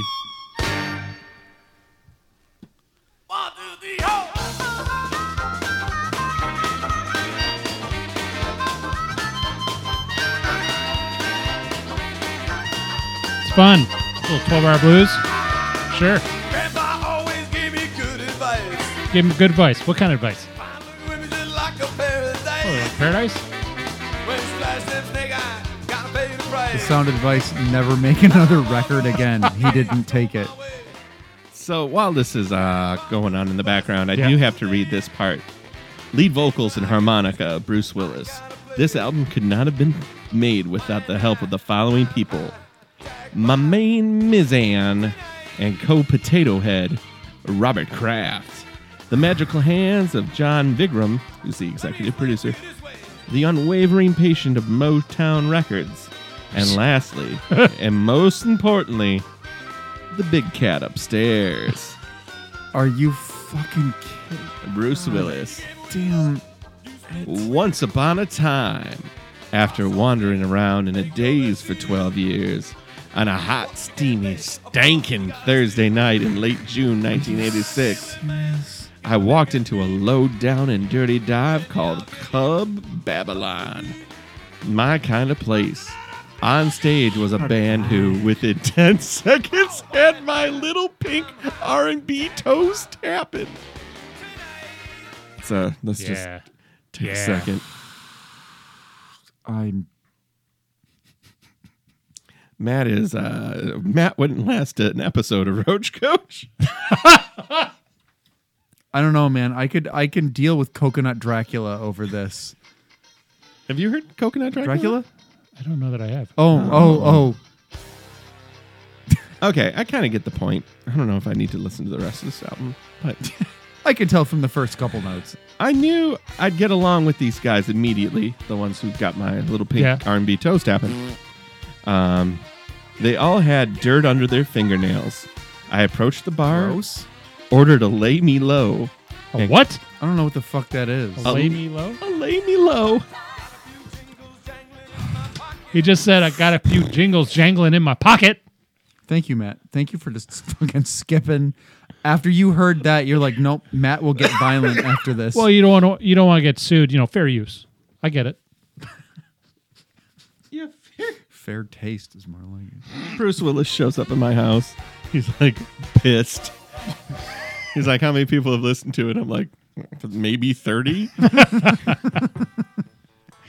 He's like, I want my 17 He's knocking on Chris Heiner's door. Pay me royalties. Um, so Are I you like order. a millionaire. I, o- I approach the bar, order to lay me low, and quicker than a cat may blink its eyes, the leader of these rhythm merchants said, Hey, Bruno, want to sit in? God damn it. The rest, as they say in this crazy mixed up patchwork quilt of a town they call Hollywood, is history. Cross that out. Mystery. Your pal, Bruno. Fuck Wow. you. Yeah. I'm sorry, Matt Rose. Wait. Oh, just for the night? Just for the night.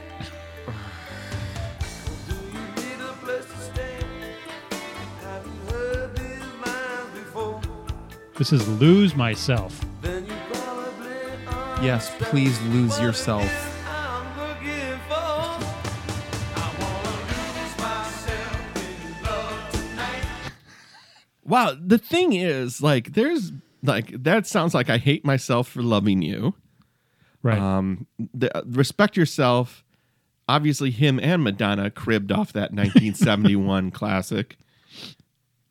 All right, this is the last song on the record, Matt.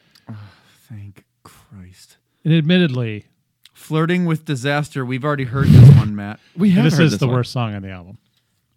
Is it? It is. I don't like this one. Ooh. This is This is the 80s. yeah. Ooh. The video has smoke coming from a sewer grate. Yeah.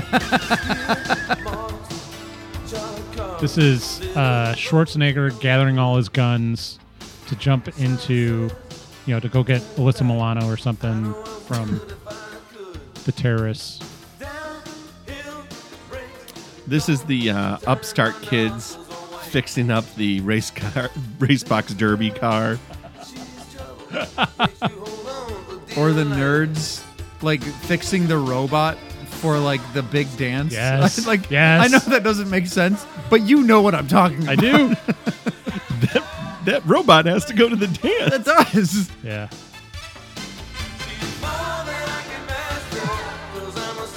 Would you like to dance? He's a slave to desire. which was the name that they were gonna go with, but then they changed it to flirting with disaster, and that is the return to Bruno. Let's talk about it. Final Let's- thoughts, Let's, let's talk about it. Eric. Oh man. I'll go for Eric. I get it. I fucking get it. Yeah. This hit you at the right moment. Oh yeah. the oh. right time. I'm not going to pretend that the stuff I liked at 13 is stuff I would listen to now. It is not. Not. At all. I don't know. I would probably still listen to some of that stuff. Give me Oh, some of it. Some of it. But I, I, I'm, I'm going to be perfectly What's the most with you. embarrassing from 13 for you? Oh God. So what year were you 13? Let me guess. Yeah. let me go ahead. let me guess what it was, but what's the year? Give me the 1990. year. In 90. Ooh. It probably was still actually like Guns N' Roses and shit. So Mm-hmm. It yeah, was. you kind of lucked out. Uh, Guns N' Roses is probably one of the more redeemable, or like Van Halen one. That's that's pretty redeemable. I oh, would Oh, I would still listen to Van Right. Halen one now. But in 90 like for proper rock that was pretty much hair metal is going to shit except for if you would consider Guns N' Roses hair metal, which it wasn't. It's it started its very steady decline because you just started- Oversaturation. Yes, oversaturation. That's when you started getting Firehouse. That's when you started getting Slaughter and all these other bands that really just Shitty Def Leppard albums. Oh, diluted shit. diluted the pool, muddied the water. That Mm-hmm. that metaphored the metaphor, and so they More than words. Would that have been 90? extreme. No, no, extreme was was was Later. closer to mid nineties. Yeah, extreme really tried to hold on. Uh, Like they were still releasing stuff when we were in high school, Absolutely. and they should have stopped. Right. Uh, and eventually, Gary Cherone went on to be the um, singer for Van Halen. Oh, that's right. Right. yeah, for one for album. unlawful carnal knowledge. No, that was Sammy Hagar. Okay. No, he did. Come on, Matt. He he did the uh, I guess the record after that. I think they what was it Van Halen three or something? I think it was, three. Yeah. yeah, and it was it did was it was not well received. No. Um, But there was also right around that late nine in late eighties time frame where they couldn't sell the rock anymore. So everybody started to make the power ballad.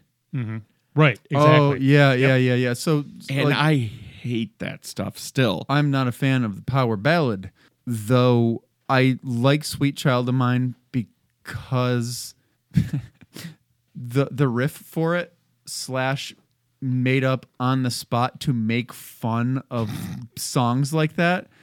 And of course, Axl heard it and was like, dude, what is that? That's awesome. We're going to write a song around that. And he was like, no, that was a joke. I don't want to do it.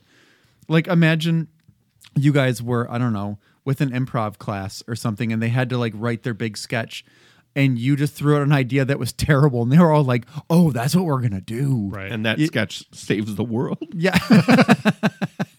uh, but I mean, that was like their, I think their first big song, if I'm not mistaken. It was either that or Appetite, or uh, uh, it was either that or Welcome to the Jungle. it was I- Welcome to the Jungle. It was. Yeah. Okay. Um, I thought so, but then like I, w- uh, yeah, it. Well, I thought they released it. It didn't do anything. They did the video for Welcome to the Jungle, and that took off. And then they re-released Sweet Child, and that And and then that cemented it, and then it was like, oh, you guys want to hear a song called Paradise City? ah, which to this day, if it comes on, I'm like, oh fuck you, I'm not turning this off. Yeah. I, I the next six minutes and thirty four seconds are mine. Yeah. there is a song called "I Got a Warm Reception in L.A." that I don't even know who it's by, and I think I could find it on YouTube while we're talking. And it was kind of done in Squiggle Vision. Um, Oh. prior to like Squiggle Vision. Uh huh. So it kind of looked like. You ever uh, been to a diner and they have a blackboard with, but they write with neon pens on it? Yes. It looks like that. Oh, and man. uh, let me see if I can find it. It is Shin in L.A. This is my whiteboard in my home office. That's it. That's that is exactly it. My whiteboard that is a blackboard with neon blue. Now I haven't. I don't have I haven't listened to this in a long time. One thing I can guarantee: this is terrible. and let me tell you, I thought this was the fucking best. So, uh, Oh. It looks like my whiteboard. That's a blackboard. I have no idea who wrote this song. Taxi. I got a warm reception in LA. I got a warm reception all the way. I hate this. I As you should. Folks want so nice this to there stop. in But for some reason, I thought this was great. it is Not great, guys. when uh, you thought this was great in 1990. This is from like Buzzco 1987. Oh, Wow. you So- were 10. Yeah. But I mean like kind of giving you another like not good. Yeah. Loved it. Loved it. And then it was another one that like nobody else I knew heard this Right. or liked this. It was just for an animation festival. They just had a bullshit Oh, really? song. They didn't care about the song. They were trying to win an animation festival. Right. now, in my defense, um, I don't know about defense, but this Bruno thing I, I was saying during the break, right, and maybe a little before, um, uh, I was kind of all in on the the idea of of uh, Don Johnson's album too, which turned out a uh, Heartbeat, Heartbeat, yeah. came out a year before, or at least in '86. Um, the eventual evolution of what I like, I was very down the middle. Right, it, it was Huey Lewis. Um, Run DMC was big. Beastie Boys just licensed to ill. Um, and then a little bit of maybe a little bit of Bon Jovi, but right into high school for me was Sting, Sting, Sting, Sting, Sting. And then by the time you guys were 13, like 90, 90, I, uh, my senior year was 90, 91. By that time, I was like all in on Harry Connick Jr. Like, I get it. That first record is great. well, like Harry Met Sally, right? Yeah, That's great yeah, too. yeah, Yep. Yep, yeah, that. yeah. Um, we are in love. I think was the second one, or his first one was, I think, called Twenty. Is that the one with Kiss Me on it? Because that song rips. Kiss Me on uh, Red Light, Blue Light. Okay. Yeah. That song rips. It's it's on my favorites. Like, uh, yeah, and I sing all of, well, the horn parts and stuff like that. Right? Clearly, I'm into horns, I hear you. But I love it. I, I can't excuse my my taste in music, at least back then.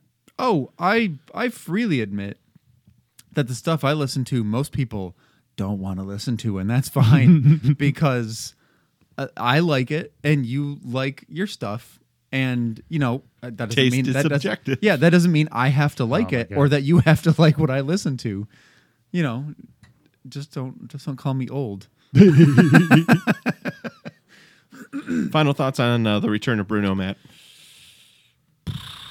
Um, Not for I'm you. surprised. I'm surprised that we did not have to wave flies away from that record. Oh, Wow, wow. I, Matt, I know that you will remember this from one of the first times we hung out when we were at your house, and Right. we were going through records that you had in your collection, and we got to one that was embarrassing, and we both laughed at it, and you just go, well, this one's done. And you threw it at the wall and it snapped into a bunch of pieces.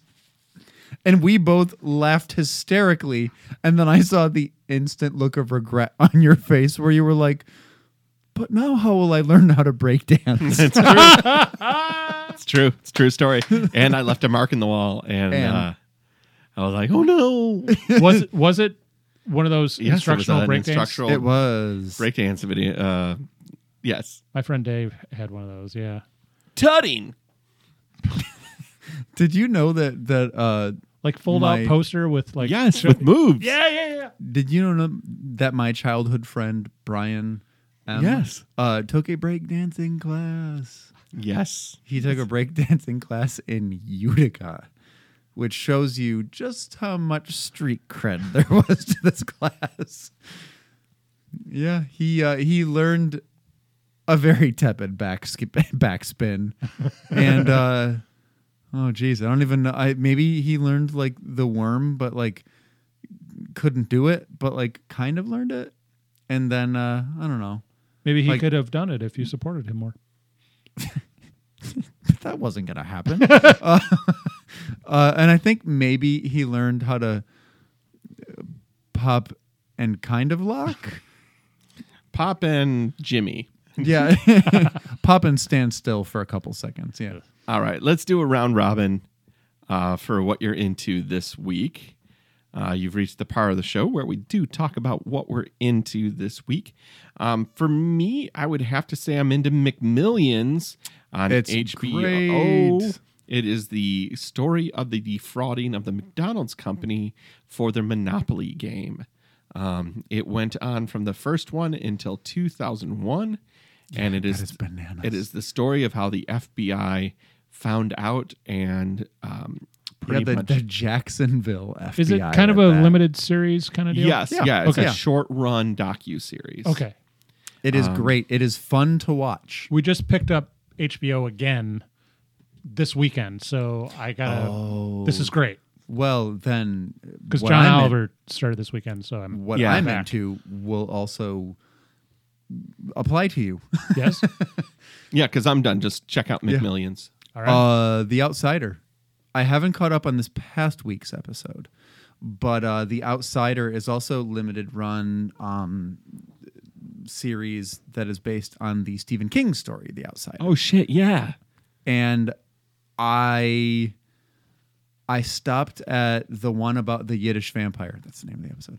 Uh, and loved it. Yeah. Can't wait to catch up because I'm gonna basically have two episodes uh, this weekend to catch up on. Um, it is well done. Uh, I think that it does a pretty good job of conveying grief and conveying regret. Mhm. Um, but it also is like there's a palpable sense of menace, and it, I I think it's very well done. I look forward to seeing if they adopt or adapt any more um, Stephen King because this was this was a good adaptation so far. So I'm, I'm I'm not sure. I think they might have like eight or nine episodes, and I think we're at six this past weekend. Uh, but you can binge it. Um, let me know what you think. All right. Um, it's not like Exorcist scary, but it is unsettling Okay.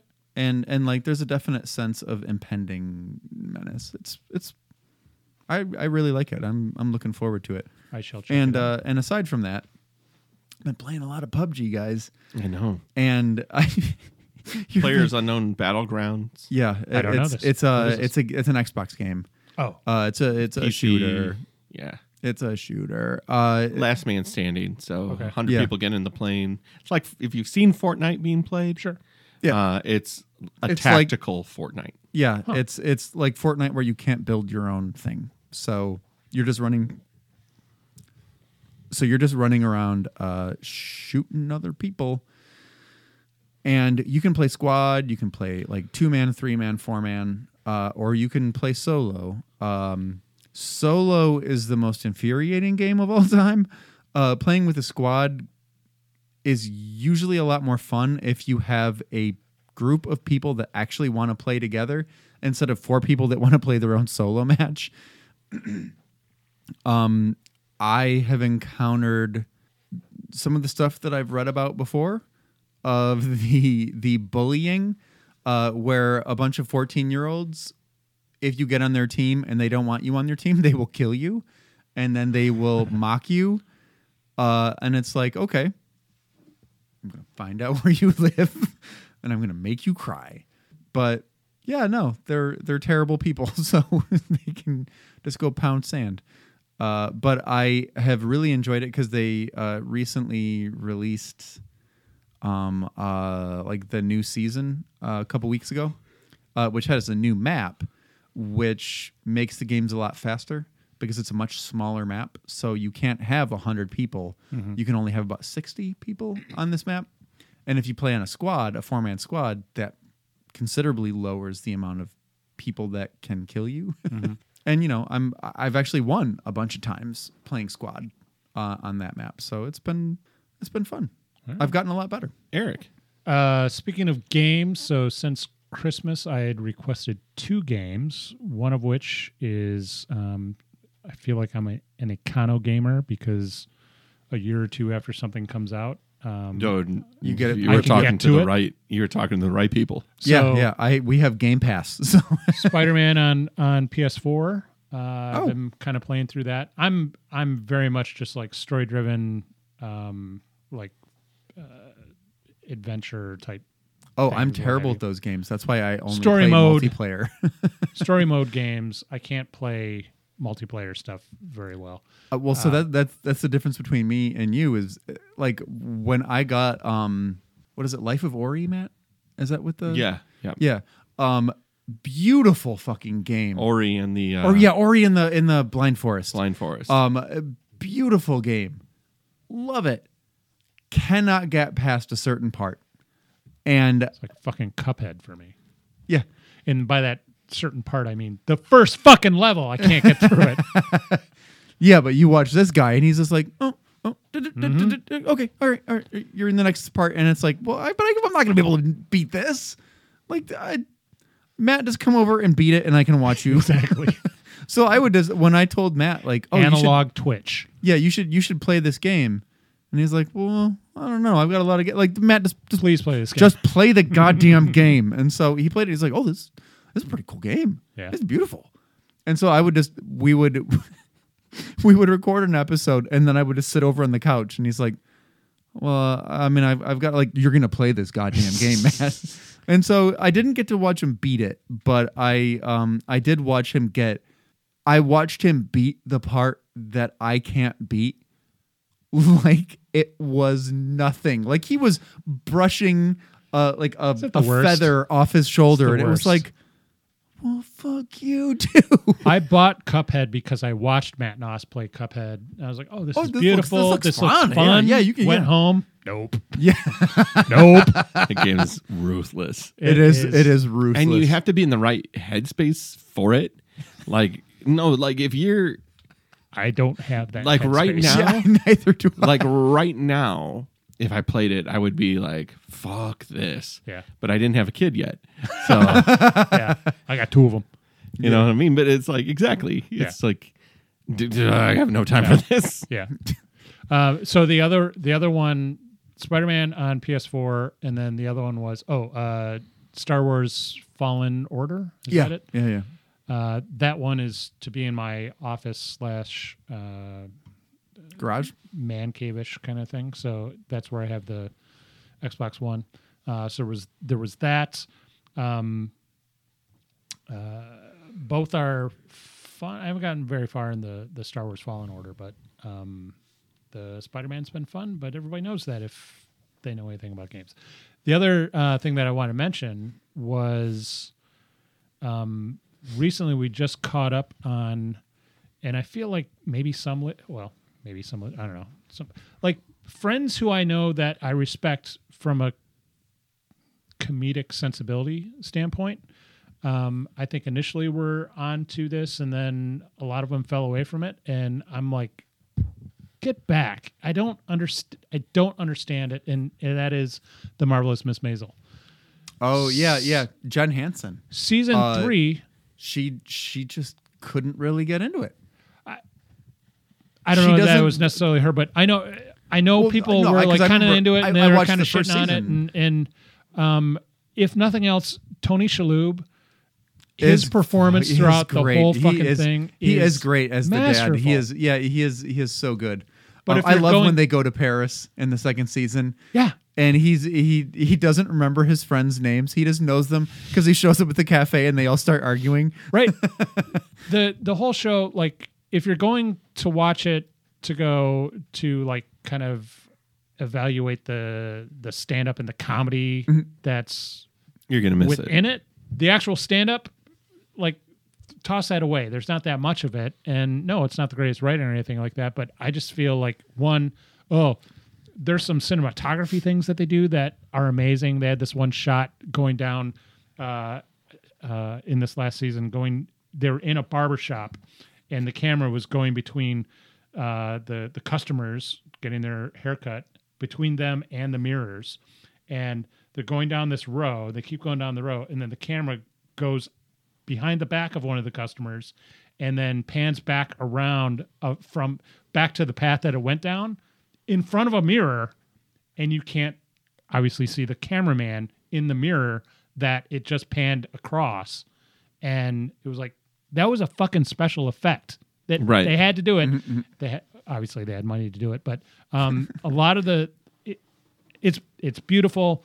Shalhoub is uh is perfection. Yeah so anyway that and old school for real um just got into it the the latest season of the crown. Oh, I know my wife loves The Crown.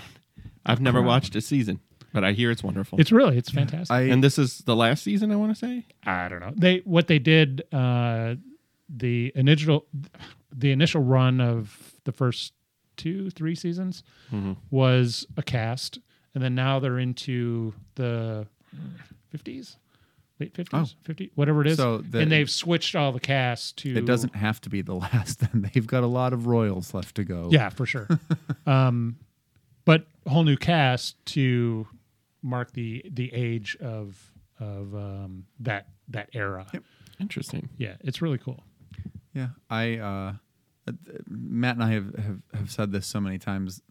There's just too much stuff to watch, oh for sure and you know, there's too much stuff to listen to as far as podcasts go. I, I just don't have enough time to catch up. And uh, like, if I get a couple days off, I have other stuff to do, and I can't.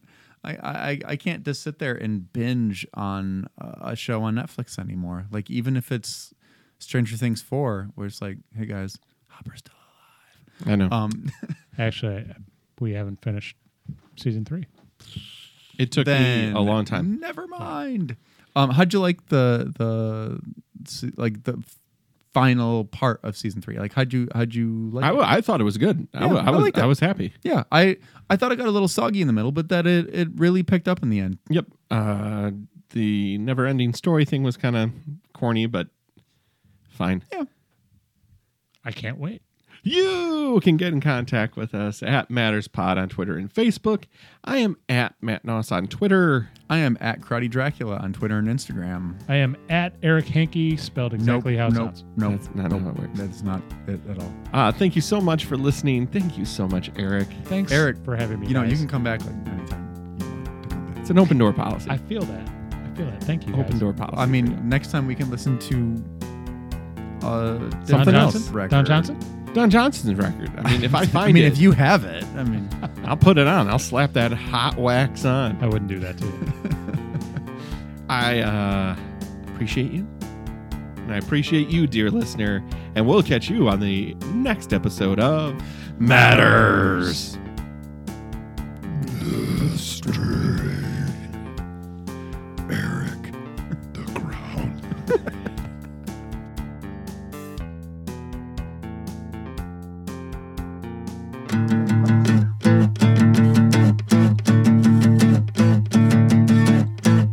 Name is Matt. His name is Matt. And that's all that matters. it was a good try. It was a solid try. Welcome to Matters, where two guys named Matt talk about what's mattering to you. Mattering? Good. Good enough. Good yeah, enough. take two. You guys changed it. Let's do a take two.